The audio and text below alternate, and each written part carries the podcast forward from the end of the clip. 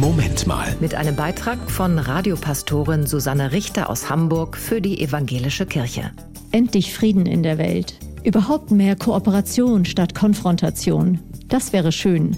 Die Quartiersarbeit in Hamburg-Altona zusammen wir möchte nicht nur reden, sondern auch etwas tun und entwickelt darum schon seit einiger Zeit Projekte für den Frieden. Wie man das praktisch machen kann. Ich glaube ja tatsächlich, Frieden ist eine Übung.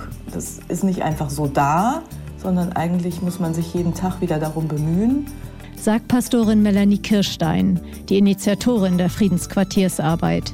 Nicht nur die Weltlage, auch unser ganz alltäglicher Umgang ist oft wenig friedlich, deutlich sichtbar in den sozialen Netzwerken und den politischen Diskussionen zurzeit nicht mehr einfach anderer Meinung zu sein, sondern den anderen gleich als Feind zu verunglimpfen, also gleich totale Konfrontation und den anderen schlecht machen, statt miteinander zu ringen um Argumente. Und das ist Kriegslogik. Das ist eigentlich Krieg mit Worten. Insofern sind wir alle wirklich an einer Friedenskultur, müssen wir alle mitbeteiligt sein, sind alle mitverantwortlich.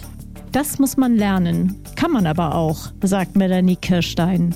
Interessante Zugänge und Hilfestellungen bietet dabei das Projekt Frieden gesucht von Zusammen Wir.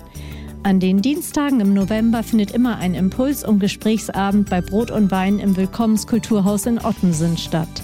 Dabei ist immer ein Profi in Sachen Frieden. Eine Friedensforscherin, eine Supervisorin, ein Friedenstheologe, aber auch eine Fachanwältin für Erbrecht sind dabei. Es geht also wirklich um nichts Theoretisches, sondern wirklich um Frieden praktisch vor Ort. Dazu gehört ein gutes Miteinander, dazu gehört aber auch Gerechtigkeit, dazu gehört Nächstenliebe, dazu gehört, dass Menschen Raum haben, mit sich selbst auch in Frieden zu leben. Das heißt, dass ihre Grundbedürfnisse erfüllt sind, dass sie ein Dach über dem Kopf haben, genug zu essen, dass sie friedlich miteinander leben können ein Recht auf Bildung, auf Gleichberechtigung. Frieden in der Welt fängt im Kleinen an und da können wir alle etwas tun.